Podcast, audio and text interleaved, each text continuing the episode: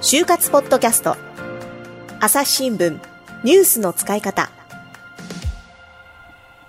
あの先ほどその採用活動とかオンライン化がこう進んで、まあ、今ハイブリッド型になりつつあるとおっしゃってましたけれども、はい、まあ、インターンもそのコロナ禍でオンライン化がどんどん進んだんですかね、はい、そうだと思います、うんうん、あのインターンもですね私が聞く限りでは半分以上、オンラインですねほとんどオンラインでしたっていう学生さんもいますし、うんうんそうですね。まあでもインターンの方が多いです。あ、いや、ごめんなさい。えっ、ー、と、オンラインの方が多いですね。はい。じゃあ、オンラインでインターンっていうと、私ちょっと全然想像がつかないんですけれども、はい、どういったことを例えばするんですか、ね、すごいなと思ったのは、はい、いろんなのあるんですよ。うんうん、ですけど、例えば、まあ、3日間のインターンだったりするじゃないですか、うん、例えばね。はい、で、朝、同じが同じ時間帯皆さん集合します。で、その後に、まあ、5、6人ずつのグループに分かれる。うん。うん、で、あ、まあ、全体のね、説明があったりとか、解説明全体で受ける講義もあるんですけど、うん、グループに分かれて、うん、で、そのグループ、それも初めましての状態が、画面上のこう、5分割されたね、PC 画面で初めましてから始まって、はい、えー、企業から与えられた課題を皆さんで、みんなでやると。で、で、それってインターンの時間の中でできるのって限られてるわけですよ。他の講義やワークショップもあるのでね。はい、じゃあどうするかっていうと、一回インターンが終わった後にみんなでまた、ズーム上で集まって、で、まあ夜まで、うん、そうですね、結構ね、聞いた話だと、うん、まあ10時、11時、うん、もっと遅いっていうケースもあったかな。まあ、で、それだけ皆さん一生懸命なんだと思うんですけど、そうやってこう個別でディスカッションして課題をやって、で、ほとんどなんか、まあ、でもまあ移動時間がないのでね。あそうかそうあの、寝る時間はまあなんとか確保して、また朝9時半にズーム上に集合してっていうのを3日間やると、もうね、ヘロヘロになるって。そりゃそうですよね。言いますよね。あの、私はその朝日新聞のインターン受けた時、はい、まあもちろんリアルで、うん、あの、まあ数人集まって、はい、あの、例えばこう、なんだろう、取材に行って、はいはい、模擬で記事を書くとか。ありますよね。あるじゃないですか。でやっぱりその帰り道の電車とかでみんなでワイワイ言うんですよね、うん、それがそれももはもはやオンライン化してるってことなんですね。そう。でもやっぱりそのやっぱりね、私一つオンライン化で残念だなと感じることって、うんはい、例えばそのインターンとか、あと選考の後にそこで会った子たちと、ちょっとおしゃべりして、うんうん、じゃそれこそじゃあご飯食べに行って、うんうん、っていうような、こう出会いだったりとか、うん、あとそこで他の会社、あの、学校の人とね、出会ってこういう就活してるよとか、うん、あ、みんなは今こんなことをやってるんだっていう知る機会。うん、あとは、よくあるのが、自分は興味がなかった会社だけど、一緒に出会った学生が、どこどこ受けてるよって聞いて、じゃあ自分も受けてみようかな、調べてみようみたいな、そういう偶然の出会いがやっぱりなくなっちゃったんですよね。で、当然まあ、ズームの中で終わっ、うん、インターンが終わった後もみんなでこう勉強会するとか、課題チャレンジすると言っても、うん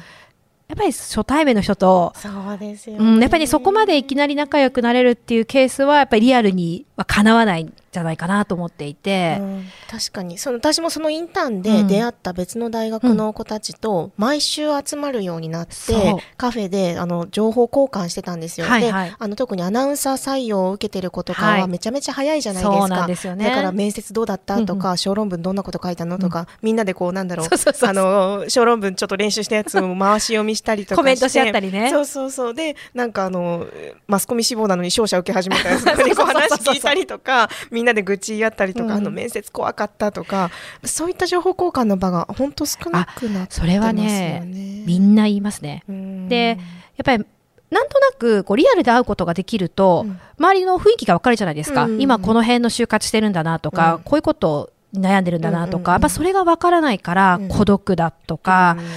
あとはやっぱ焦る。人のことがわからないとやっぱ焦りますよね。そうで、ね、で、まあだから意識して、こう、まあそういったね、例えばインターンで仲良くなった子たちと、別でまたこう、グループを作って、先ほど大野さんはリアルでこうね、カフェで集まってって言っていたのを、まあオンラインでやってるような、まあそういう活動をあえて意識してね、作ってる子たちはすごく、まあ多いし、そうやってできてくると、孤独な就活からは少し抜け出せるのかなっていう気がしますけどね。にもしね今まさに孤独感を感じている就活生がもしいたらですねあのぜひポッドキャストの内定者シリーズを聞いていただきたいと思います。あの少なくともね7人ぐらいのあのケースが学べますので、ねうん、私だけじゃないってきっと思ってもらえるんじゃないかなって思いますよ。思います。はい。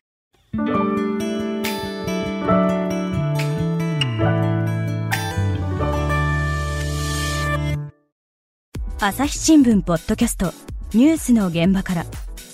世界有数の海外取材網国内外各地に根を張る記者たちが毎日あなたを現場に連れ出します。音声で予期せぬ話題との出会いを朝日新聞ポッドキャストニュースの現場から。まあ、さてさてあのそのオンラインのインターンっていうんですけども、うん、あの今後そのインターンやっぱり今年もオンライン？そうですね。今年もオンラインが主流になるし、これ、こっから先、オンラインの活用がぐんと減るということはおそらくないんじゃないかなと思うんですね。うで、ねうん。うん、うちの会社も、じゃあ、緊急事態宣言明けたから、じゃあいきなりみんな出社してるかっていうと、そうではなくて、ね。うん、やっぱりこう、オンラインも使いつつ、うん、でもリアルができるのであれば、それもというような感じで、きっとハイブリッドで進んでいくんじゃないかなと思うんですけど、うん、でそれって、学生の立場からすると、ある意味私大変だなと思うんですよね。うん、どういったところが？あの、まずは、昔はリアルがメインだったから、はい、そこから今度オンラインになれるっていう大変さがあったと思うんです。うんうん、で、なんとなく今の学生たちを見ていると、うん、オンラインに慣れてきて、うんうん、あの、攻略法がね、いろいろ分かってきてるわけですよ。あの、カメラ映りはこうするといいなとか、あの、それこそオンラインだから、うん、あの、上手にカンペを配置して、で、面接対策をすればいいなとか、じゃあその子たちが、じゃあいざリアルにと言われたときに、結構ね、戸惑ってる子が多いんです。だってやったことないんですよ。リアルの面接練習も。そうか、あの、面接練習自体もオンラインとかですもんね、今。だからそれこそ、うん、あの、ドアを叩いて入っていくところのお作法から、うんうん、あれ、どうすればいいんだっけみたいな。とかですね。やっぱりあと、細かいことなんですけどね、うんうん、例えばオンラインではこんな風に表情を作ればいいとか、うん、話し方をすればいいとか、うん、内定者シリーズでもね、言ってましたよね。そう。で、オンラインで画面越しにやってる面接と、やっぱりリアルで会う時の、まあ、テンションとか、声の大きさとか。言ってましたよね。そのまんまリアルでやるとちょっと惹かれるよって元気だねって言われたっていう子がね、内定者シリーズの中でもいましたけど、はい、で私はとかあ難しいなと思ったのが、うん、リアルで面接をするときに、うん、えっ、ー、と、その透明のね、はいはい、このアクリル板アクリル板、アクリル板越しの面接が多いと、うんうん、まあ、多いというかそういう、まあ、多いらしいんですよ、うんうんうん、そうすると、まあ、声が聞き取れないああ、そっか、はい、今こうやってねあのポッドキャストの収録なんでマイクをねしてあのマイク越しにしかもヘッドホンをつけてってやってますけれども、はい、そういった状況じゃないですもんね。もう本当にあの生で届けないといけないわけです、ね。はい、そうなんですよ。でやっぱりこう企業側も1枚のアクリル板ではなくて例えば複数の面接官がいる場合なんかは、うん、面接官と面接官の間に、まずアクリル板があり、うん、さらに学生のとの間にもアクリル板がありってなると、一、うん、つのテーブルに3枚とかくらいのアクリル板があるケースがあって、うん、そうするとですねやっぱり声が聞き取れなくて、うん、でそれでどんどんどんどん前のめりになっていっちゃって、あのそれも落ちた原因なんじゃないかって言っている学生がいましたけど。まあ、まあ普段の自分とか自分らしさみたいなのが、ちょっと出しにくい状況になっちゃったんですかね。戸惑うって言ってましたね。あと昨日ね、おかしいなと思ったのは、はいはい、リアル面接が初めてだから、うん、急いで、あの、遅れちゃいけないと思って行ったら、はいはい、1時間半も前に着いちゃって、いるところがありません。どうしたらいいですかって LINE が来て、いや、あの、それ私に言われても今。どっかカフェで時間潰しないみたいな。そのあたりに来たのが、あの、久しぶりに生の受験生、就活生に会いましたと。みんな綺麗で頭が良さそうに見えるんですけど、どうしたらいいですか？って来て。確かにオンラインではそのプレッシャーはなかったかもしれないですね。すいや、私も地方から受けに来てたので、うん、東京まで、はい、あの、福岡出身なんですけど、うん、だからそうするともう、結構早く着くんですよね、ね。飛行機も早めに乗っていかないといけないんで、そ、ねはい、そしたらもうなんかぞろぞろと就活生が来るのをこう、うん、じーっと見てるとどんどんどんどん緊張しちゃうみたいなのはあったので まあそれに対する体制みたいなのはしたオンラインだとちょっと難しいそうですよ。だってやっぱりね緊張しますよね。ずっとオンラインで面接やっていたものがいきなり、うん、はいリアルってなった時に、うん、でも企業側からするとやっぱり1回でもいいからね、こう会ってみたいとか、あとまあ学生さんのためにもあので全部リアル面接は無理だけれども、うん、一度は本社に来てほしい、うん、直接お会いしたいっていう気持ちもわかるんですよね、うん、結構あれじゃないですか。その、スタートからコロナ禍だった、はい、コロナ禍2年目の子たちっていうのは、ええ。はい、一度も会社に行ったことないけど採用されました。多いです。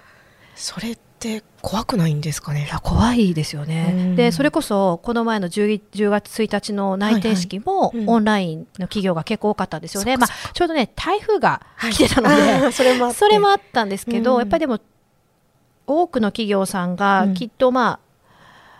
そうですね、まあ、多くというか、まあ、オンラインの企業も多かったし、うん、でギリギリまで検討していて、うん、でもやっぱりオンラインでっていうふうにした会社さんも結構あったように感じます。うん、でそうすると一度も本社に行ったことがないまま内定式もオンラインでしたっていうのはありますよね。